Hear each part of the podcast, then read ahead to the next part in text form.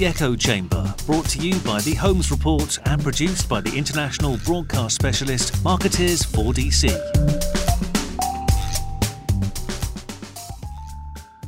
I'm joined today on The Echo Chamber by David Wolf, who is Managing Director of Allison Partners Global China Practice. David is a specialist, really, in uh, public relations in China. Not an expert, because as we know, there are no China experts. um, but David is someone who has, has lived and worked in China for many years and has now written a book on public relations in China. And in fact, he has been on our podcast before talking about some of the ethical concerns facing the P R industry in that country. David, welcome. Thanks, Arun. How are you this morning? Um, I'm very well. Afternoon over here, but uh, but morning for you.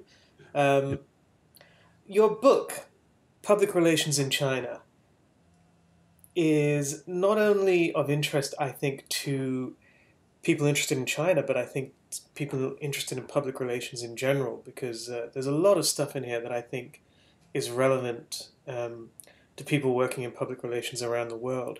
But specifically, why did you decide to write this book? It's a great question, and, and I'll tell you, the reason that I decided to write it was that I had found myself, and my colleagues frequently found themselves, over all the years that we have been doing public relations in China, spending a significant amount of time trying to close the gap in understanding between what people on the ground understood the The, the P R situation to be understood, the, the the media situation to be understood, the government situation to be, versus what that perception was at H Q. Now, for many, many years, particularly during the eighties and the nineties, that perception gap didn't make a whole lot of difference. And the reason for that was China was such a little tiny bump on the backside of the Asia business that nobody at H Q really paid attention to it. Very few people at Asia level really paid attention to it. And so everybody said, well, okay, P R in China, you guys go ahead and take care of that over there. Mm-hmm. As you know, it's a very different situation today. For a lot of businesses today, China is the tail that wags the dog. And so H Q is very much involved in what's happening in China. And this is especially the case for companies that are new to the market, regardless of their size. Mm-hmm. I was spending an awful lot of time doing what I would call China P R one oh one for executives. I mean, this is the reason that I now spend so much of my time in the United States, is because I'm doing a lot of this sort of bringing people up to speed. I just thought, God, wouldn't it be great if there was a book that I could hand people, mm. that they could read and they could they could be up to speed enough so that there wouldn't be this disconnect between them and their local teams, or between them and what the real situation on the ground was. And that's really why I wrote that, was to close that gap mm. and let us all get on with creating effective programs mm. rather than educating each other. Wouldn't it be great if there was a book you could sell people? Yeah. Wouldn't it be great if, uh, wouldn't it be great if I could clone myself? And, but I mean, that's the whole point. And, and so, you know, was was to create this and to say, look, here is your your your masterclass, if you will, in what not only a list of differences between P R in China and P R in, in, in everywhere else in the world, or in the West, if you will, um, but here is what the differences are and why. Because the context, I mean, as you know, because you spent a lot of time over there, the context and the why and all the background is every bit as important as knowing the, the differences. Mm. And I wanted to do that in a way that was approachable, that was conversational, that didn't feel like a management textbook, and that people could pick up on when they were getting on the plane at J F K and have read, if not all, most the way through by the time they landed in Beijing. That was really the whole goal of the book. Sure. And you start the book by saying that public relations in China is, is more important than ever for for foreign companies, mm. which are, you know, in particular what, what you're focusing on in this book. Um, why do you feel that's the case, given that China's economy has now, in, in you know, to put it one way, has emerged uh, and is, is, is better understood, is a big part of everyone's business? Um, why is public relations still so difficult to get right? I think the reason is because uh, partly because China has changed and continues to change so quickly. The minute we think we've got a bead on how P R needs to be done in China, um, the, the market's moved on. And what we are facing now is very different than what we were looking at twenty years ago. twenty years ago, we were looking at people who didn't even know the names of the companies that we're, we're, we're trying to sell in, but who believed mm-hmm. that because it was foreign, it was a better company, who believed that because it was foreign, that they could trust them. Mm. Here we are today, twenty fifteen, and there is a growing skepticism among Chinese about companies in general, but specifically about foreign companies. There is a growing local nationalism mm-hmm. where people are starting to believe, uh, I don't know if the foreign companies have my best interests in mind, and if I can choose a Chinese brand, I will. Um, and there is a growing skepticism, particularly in the government and among policymakers, that having all these foreign companies around, taking all this money away, is a great idea. Mm. And, that, and and so we really are facing an environment that has gone from open, but not too sophisticated, to sophisticated, cynical, and probably a little hostile. And, and that's why public relations has become so essential.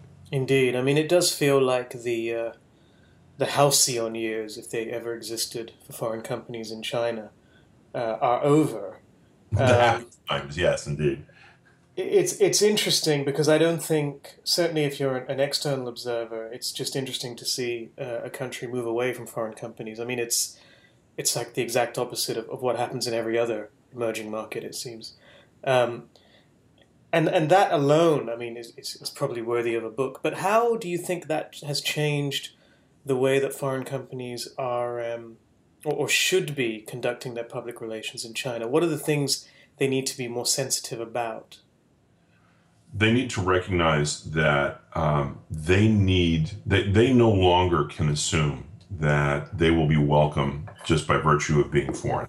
Mm. They now have to recognize that they have to earn and re-earn the right every single day, really. It, it's not an exaggeration. You've got to continuously earn and re-earn the right to be allowed to do business in China, because the perception is, is this among both policymakers and among the people.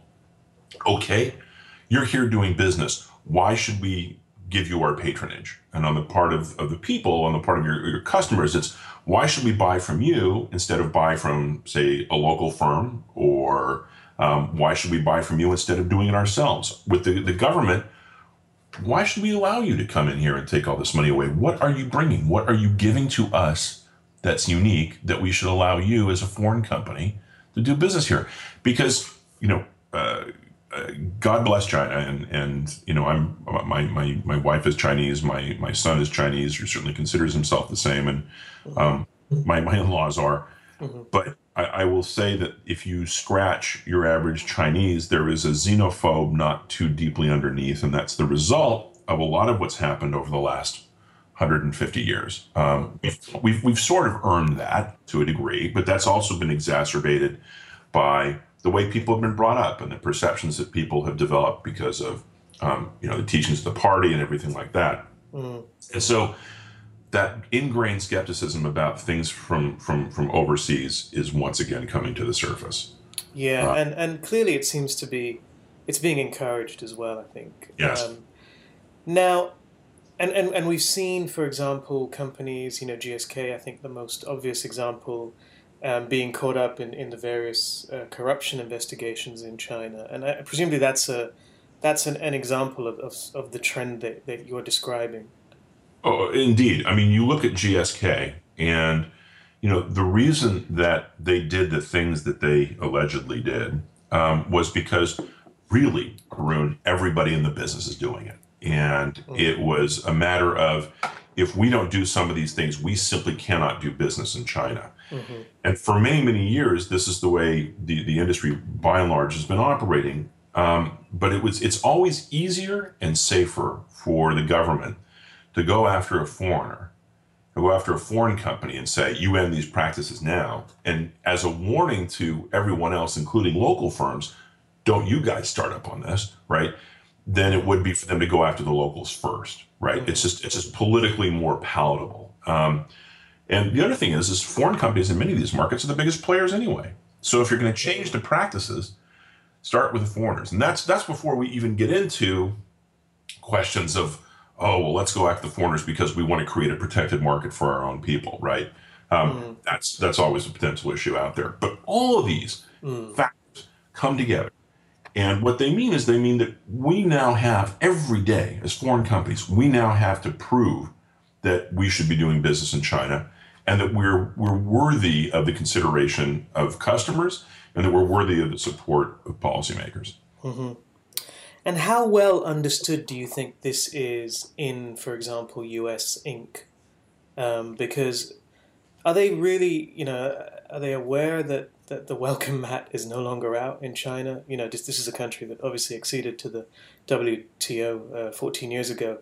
Um, but it's clear that, that foreign companies are, are, I don't know if tolerated is the right word, um, but certainly not as welcome as they once were.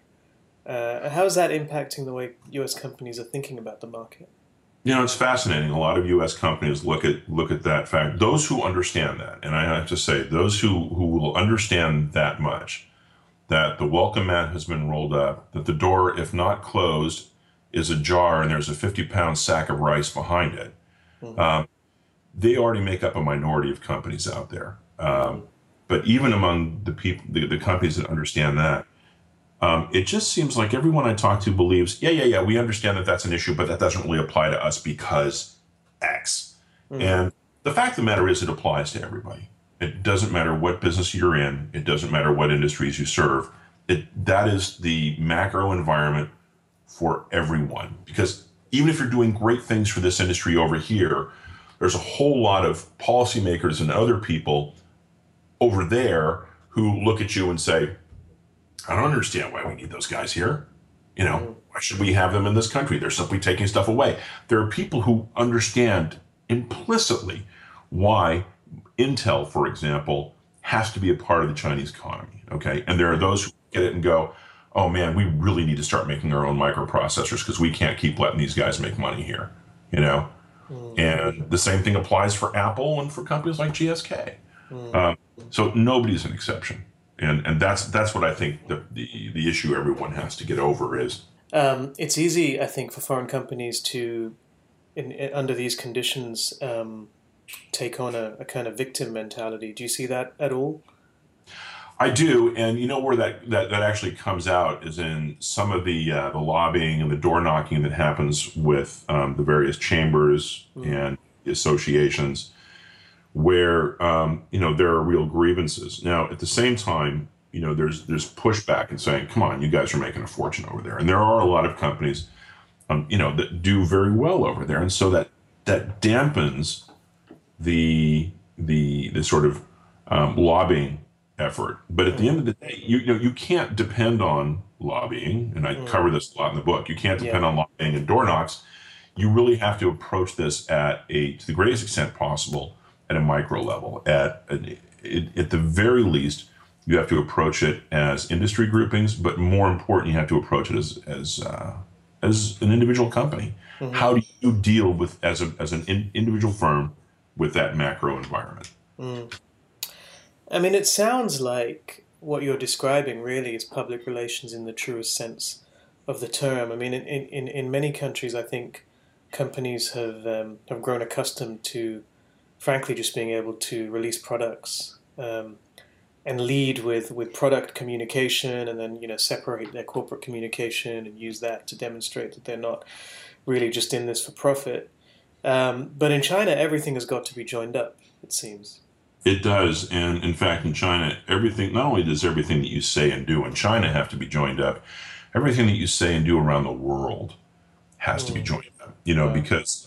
You know, we're, you know, when I first went to China, you didn't. Nobody really read the foreign newspapers, right? Because they simply weren't available. There was no internet, and you know, it was such an issue that the there was a department in the government that did nothing for the senior leaders except to prepare a précis of all the global coverage having to do with China every day and provide that to the senior leaders.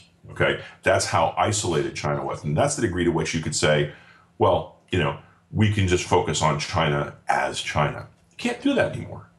because the information flows back and forth. You run an article in the Holmes Report, and believe it or not, chances are pretty good that some guy who's running a site about the P R industry in China is going to come, scoop it up, translate it, and run it as his own work. Oh, that's happened. Oh, yeah, I'm sure. I'm sure, right? So that illustrates that not only is the barrier gone, okay, there is no membrane, but that everything that gets said, even in, in, in our fun little industry here, okay, everything that gets written that is of significance to China is going to find its way into China. So, and vice versa. Mm-hmm. So you have to be prepared that when you're addressing a China issue, that you address it from a global standpoint, because nothing exists in, in, in a vacuum anymore. Mm. Do the people, does the talent exist um, to really help companies uh, with this kind of, this wide and deep range of public relations challenges? Um, that's a hard question to answer. I mean, the answer is, does the talent exist? Absolutely it does. Is there enough of it to go around? Um, that's the problem. Mm. Uh, I think the reason that Um, the deck is stacked so very much in favor of engaging agencies versus building an internal team is that the resources are so scarce and they require such an effort to find that most companies cannot afford to simply undertake the effort if they're really looking to build a quality P R team and not just, you know, arms and legs. I think that at some point in ten or fifteen years, we'll reach a stage where that's starting to redress itself. Mm-hmm. But the sheer speed of growth mm-hmm. um, has, has just overwhelmed it. And, you know, putting it in the big picture, that's not just P R. Um, that's happened with, with all uh, marketing and communications um, uh, disciplines. And it's, you know, there's, there's an awful lot of, there's an awful lot of deadwood out there uh, in our business. And um, that's by necessity. It's just because sometimes people are just hiring to, to get bodies. But it does mean that um, for the moment, agencies tend to have an upper hand because they do have repositories of talented people. The challenge for agencies, of course, in a talent-scarce environment is hanging on to those people. It's holding those teams together for a period of time. So it is a war for talent out there. And you know, my urging for every company that goes to China is, jump in as quickly as you can and start looking for that good fit. I've got a terrific client, a client that anyone would dream to work for. And I won't mention them by name because it would sound way too much like a, like a, like an advertisement. But they're wonderful people, love them to death. They're an exciting industry, um, very high profile. And it literally took them nine months to find their China P R manager. Mm-hmm. And, and that's just one person. and that, that's just one person. And now they're they're looking, you know, we've had a discussion and they said to me, God, if we need to add another person, what are we going to do? Yeah. You know, and, uh, uh, you know, the, the answer, unfortunately, or fortunately or unfortunately, depending on where you sit, is it really does come down to not only having agencies, but knowing how to get the most out of an agency so that you're not simply, you know, getting their arms and legs, you're getting their best people too. Mm-hmm. I mean, some of the agencies I've spoken to um, have said that the, the, the climate that exists in China now for foreign companies hasn't necessarily been all that conducive for them, even though you'd think that it would it would help them. They found that, you know, some foreign companies are not necessarily spending as much and they are maybe maybe saying and doing less. I think there's an awful lot of companies who take short-term approaches to China, who take mm-hmm. um, quarter by quarter, year by year approaches to China. Um, I've worked with companies that have come into China, that have started building a business there, that where things have just started to get off the ground, and then something happens that has nothing to do with their actual business on the ground, and then they pull out. And then they come back in again a year, a year or two later. China absolutely abhors those types of companies. And when I say China, I don't mean the Chinese government, I mean the Chinese people. The Chinese people can tell when you're a fair weather friend. Mm-hmm. Yeah. Um, but but this is a phenomenon that every time some, some sort of hiccup happens, particularly like, oh gosh, well the Chinese, you know, Chinese growth is only seven percent, let's not spend as much time looking at China, let's go to uh, India. Well, mm. that happens a lot. The companies mm-hmm. that really tend to do well in China are the ones who, when the going gets tough, they double down. Mm-hmm. And when you look at the firms that year in, year out do very well in China, um, you look at Coca-Cola, you look at Boeing, you look at uh, Intel, um, you know, you look at firms like that who have been doing well in China, Hewlett Packard, right? Um, a name we don't talk a lot about in the West, but still doing very, very well in China. Um, the reason is, is because even when times seem to indicate that they should, they should ratchet back, um, they double down, they increase their commitment, they focus on using that time to, to get ahead of competitors and to really demonstrate to the Chinese people that they are focused on the market and focused on what they care about. And that's a business strategy decision, but it's a business strategy decision with huge P R ramifications. Mm-hmm. You know, um, this is not the time to give up on China, I'll tell you. And um, if, if you're ratcheting back on your budgets in China, you're probably doing it at just the wrong time. Mm. Interesting.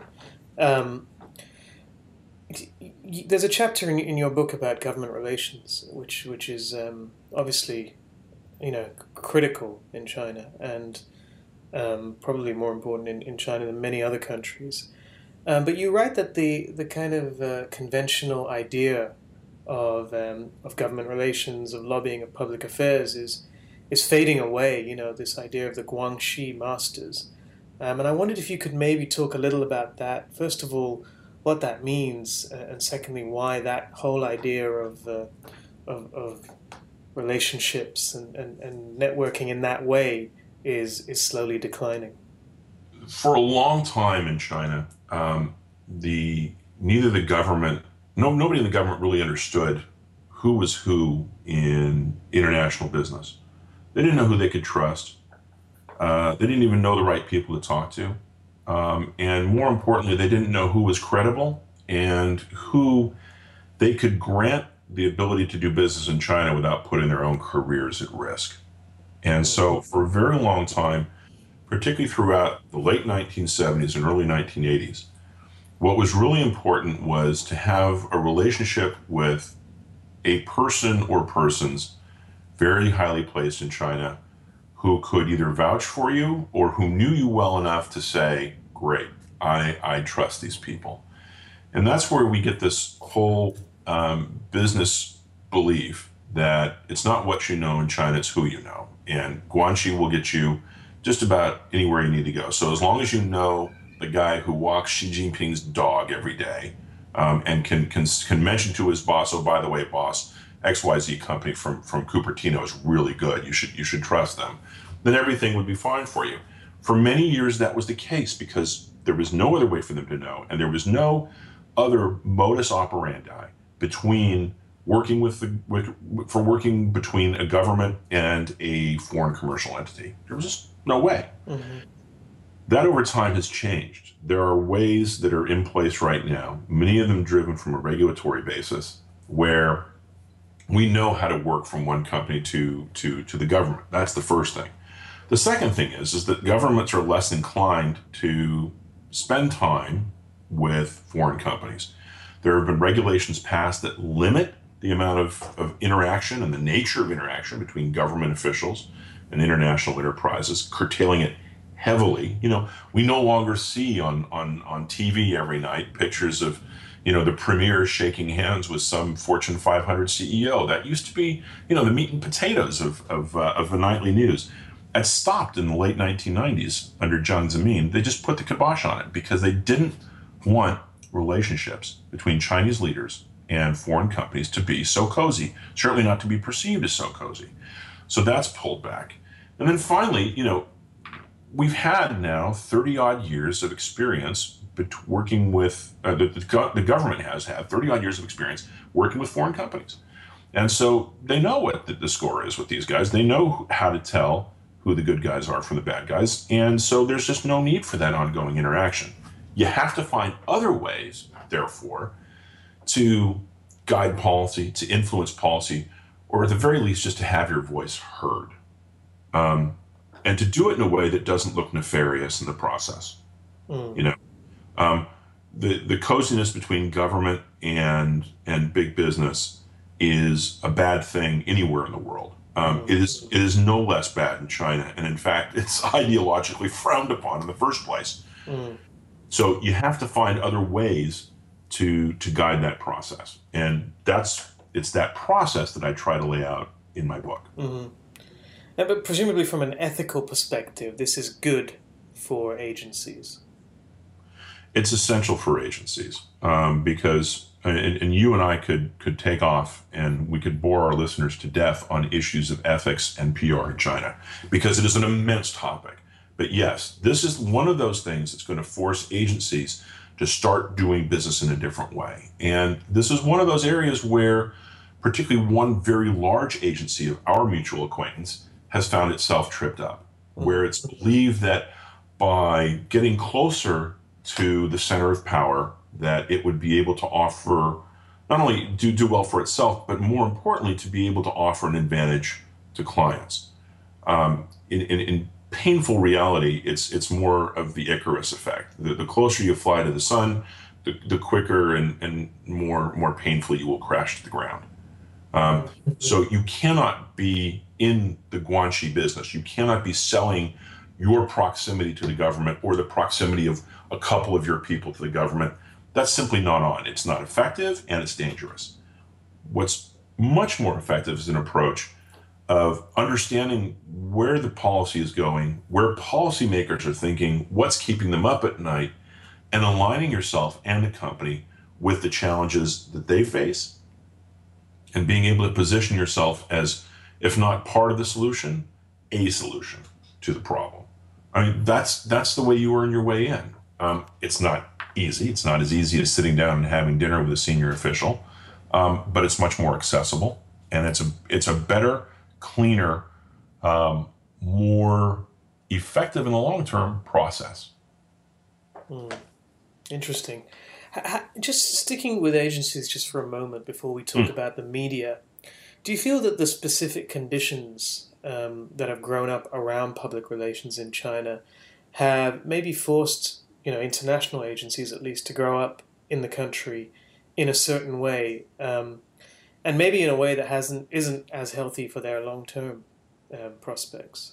I, I do. Um, I think that uh, there are certain things that, that agencies are, feel compelled to do ethically um, mm-hmm. in order to um, either compete with local agencies who have no compunctions about doing anything, frankly. Mm-hmm. Um, and have even run very seriously afoul of the Chinese government. Mm.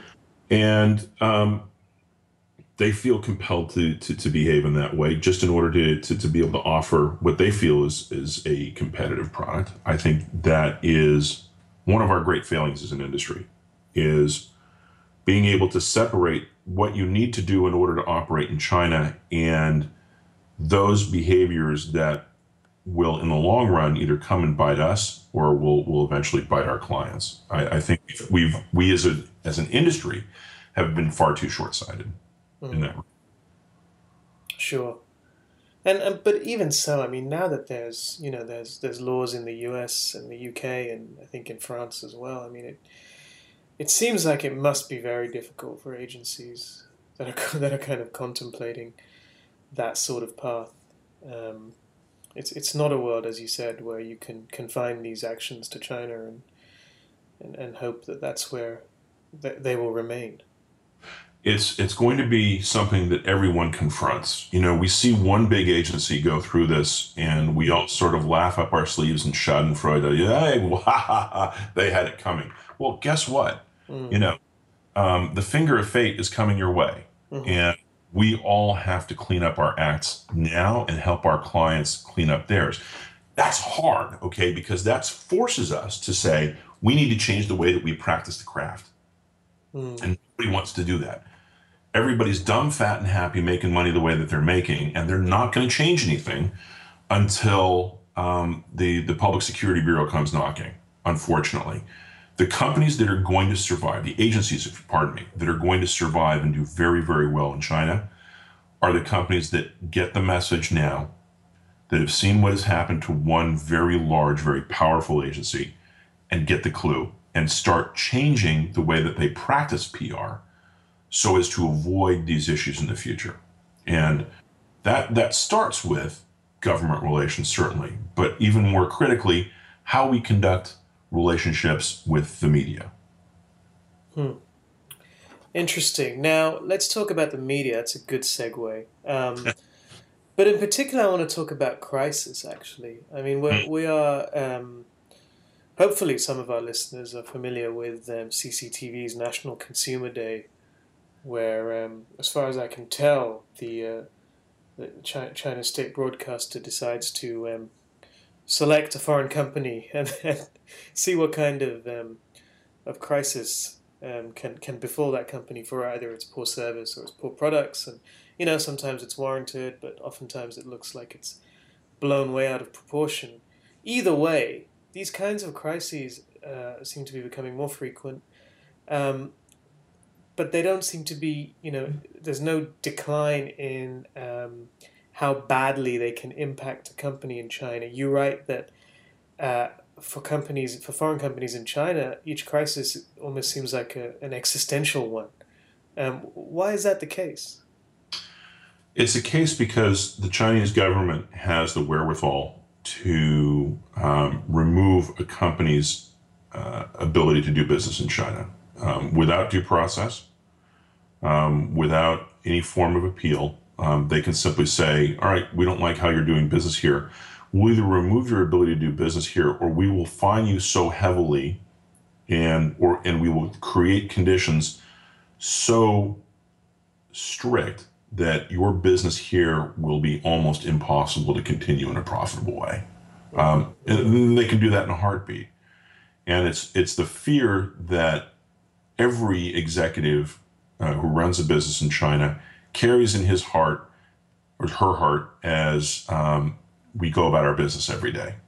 Mm. It is that knowledge or that belief um, that the hammer can fall at any time and for any reason, and, and for no reason whatsoever. And God help us if we give them a reason, you know, to do so, to to to take away our ability to do business. That's what's different in China than different in, all, than in almost any other market in the world. That even if we respond to a crisis with alacrity and with perfection, the government can look at us and say, nope, you didn't do well, or here's something worse. Imagine you're a company and you're in a joint venture with a huge local firm. Mm-hmm. And that huge, lo- you, and there's a crisis. And the huge local firm partner says to you, hey guys, don't worry about it, we got it covered. And in fact, don't you do anything, because if you do anything, you're gonna, you're gonna upend our partnership and we're gonna close the partnership down. So what are you gonna do? You're gonna listen to your partner, you're gonna say, all right, let them handle it. And then what they do is they throw you under the bus. Mm-hmm. And this has happened. Um, it's it's happened to a, most recently, to a very large Fortune five hundred company in the oil patch. And um, that happens, you know, let's, let's throw the foreigners under the bus, even though in fact it was not the fault of, of the international company. Um, yeah. it, they became the convenient scapegoat. That is a crisis for them that became so serious that the C E O had to go over there and spend a considerable amount of time um, literally kowtowing just to keep his business, keep himself in business. Mm-hmm. Uh, and this is not this is not a, a tiny firm. This is but this is a firm that China believed, if we need to, we can do without. Mm-hmm. And that's the other thing, is this this this growing belief that China doesn't need us as much as we need them. Mm-hmm. And you know, if you saw what happened in Seattle when Xi Jinping through. Um, yeah, I was just, I was just going to bring that up. I mean, yeah. I mean, seriously, it, it, it, what that was, that was brilliant political theater, mm-hmm. okay? Probably yeah. the single best point that the Chinese made on the whole trip, mm-hmm. okay? You need us more than we need you. Yeah, I mean, all these companies lining up to shake his hand, none of them, I think, are, I mean, well, some of them aren't even allowed into China. Um, yeah. And shake their hand and ask them to name their children. You know, I, just, I look at that and I think, oh my Lord, you know, mm. Lord McCartney is twisting in his grave at this moment. You know, mm. it's, it's like, how is it that we have fallen to this point? But you know, because I believe that every company, no matter what their goals are in China, needs to retain a degree of dignity. And needs to retain a degree of self-respect, because if you throw yourself on the floor, you will not earn the respect mm-hmm. of the people on the other side. They will simply say, ha ha, we, we pwned this guy, okay, yeah. he's ours, right? Um, And that's not the way to go into China. The way to go into China and the way to address China is from a position of strength, mm-hmm. not arrogance, okay, not high-handedness, but good, friendly strength. And, you know, that's the focus of my whole book. Go in strong and stay strong, right? But, but be very aware in everything that you do that these conditions are switching and that you're in a hostile environment. But yeah, oh, what brilliant political theater that was. Uh, last question. Um, talk, tell us a little bit about how the media in China has changed, because it does seem, uh, as we've discussed, like the, the domestic media in China is also much more hostile towards foreign companies. Uh, the, the, the media in China is just, the, the change has been tremendous in, in a couple of ways. I mean, first of all, um, back in the old days, and I mean like in the nineties, God, I feel old. Um, in the old days, it really was, the media was all about, listen, we have space to fill. Everybody gets a quota of space to fill, and you guys fill it with whatever you want just because we have to fill it. Hmm. It's much different now. Um, that was the old days when most of the media were state-supported, and it didn't really matter how many people bought a copy, and there was practically no advertising anyway. Today, it's very commercial. It's all about users and advertising. And so we have two different kinds of media in China. We have the kind of media in China that are driven by great stories, and we have the kind of media in China that are driven by sensationalism. And all of them operate to one degree or another um, under the control, um, or under the supervision, I should say, of the government, not control. We, we never want to exaggerate the degree of, of government involvement as the media industry has become more commercial. Um, what this has meant is a significant shift in the way that media cover uh, foreign companies. It means that no longer can we simply bring five hundred media into a press conference, hand them all a red envelope with two hundred R M B in it, which is, you know, about uh, thirty U S dollars. Um, and expect them to go and write a nice story on us. More and more of the media are now looking for ways to poke holes in foreign media. For the simple reason is this. We've now got a generation of young journalists who want to make their name as journalists. Mm. And in many cases, as investigative, strong, powerful journalists, they look at some of the great investigative journalists of the West and say, yes, I want to do that. They can't aim their journalistic mm. strength, their, their, their, their nose and their pen at the government, mm. and it's, it's, it can be very dangerous to aim to aim it at local firms. There, there have been journalists who have been beaten up or have even disappeared for doing exposés of of, uh, of local enterprises. Mm-hmm. But those foreign companies, weapons free. They are the the juiciest target. There's more to write about them. They get not only local but global attention, and they don't get themselves in trouble with government by writing about foreign firms and by writing negatively about foreign firms. So we're the targets very much now. And instead of having, instead of facing a room full of what one person once characterized as journalistic lapdogs, we are now facing increasingly rooms full of people that are every bit as tough as the, the hardened denizens of Fleet Street. You know, mm-hmm. we are looking at really tough, very cynical people who believe it is their remit to go and find problems with foreign companies, their actions, their behavior, their, of their individual employees, and their plans for China. Mm. Um, very, very different day now. And, you know, again, foreign companies are an especial target, not just another target in a, in a, in a room full of it. So mm. we're facing the toughest journalists that this generation of Chinese can, can create. Mm. And that is a challenge that forces us to rethink the way that we do um, the way that we, we, we do uh, media relations. There's one other factor I want to bring up, and, and, and I know we're, we're pressed on time, and that is that you, these young journalists, they also want to write big, important, flashy stories. And so the question is, is does it make more sense to have a press conference with fifty or one hundred people in order to get your point across, or does it make more sense to sit down with one or two or three journalists who are going to give you an absolutely killer story? Hmm. That changes the entire nature of media relations. It changes the entire nature of the agency, and it changes the entire nature of um, the uh, uh, the department that you build internally. Um, And of course, all this is happening against the background of social media and key opinion leaders starting to displace media in the overall importance for P R people. Hmm. It's, I mean, it's, it just sounds like it's, it's a hard, it's a hard time for foreign companies in China. Um, what would you say is the biggest, the last question, what would you say is the biggest misperception that foreign companies have about public relations in China? Um, I think the biggest misperception is that it's simply about hurting media. Mm. That it's just about getting a bunch of media in, um, giving them a a very basic story or press release, and then sending them off to write it. That, you know, if you get five hundred journalists writing the same story about you and putting it in five hundred different publications, that that's going to move the needle. Um, if it ever did, it does no longer. Um, and it's really time for us to rethink what P R is. P R is a different kind of media relations in China. Yes. P R is social media in China. Yes. P R is engaging key opinion leaders, engaging the government, and changing the way the company behaves, okay, first and foremost. Um, it's not just media relations. And so until such time as, as we get executives to understand that the person who gets the needs and, and expectations of a company's stakeholders better than everybody else deserves a role in the decision-making process, um, we're going to have problems in China. Until you've got a P R person that you can put in your boardroom who will tell you, we need to behave according to the way our stakeholders expect us to behave, nothing's going to change, and P R will not move the needle. Mm-hmm. As P R people, we have to earn the right to do that.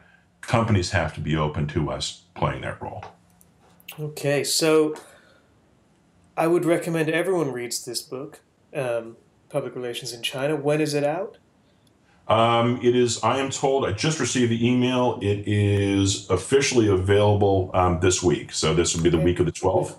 All right. um, we're, we're doing our big launch next week. Okay, excellent. Well, good luck with that. And thank you so much for joining us. And uh, we thank hope you. to have you back on soon. Thanks, Arun. Thanks, everybody, for listening. Much appreciated.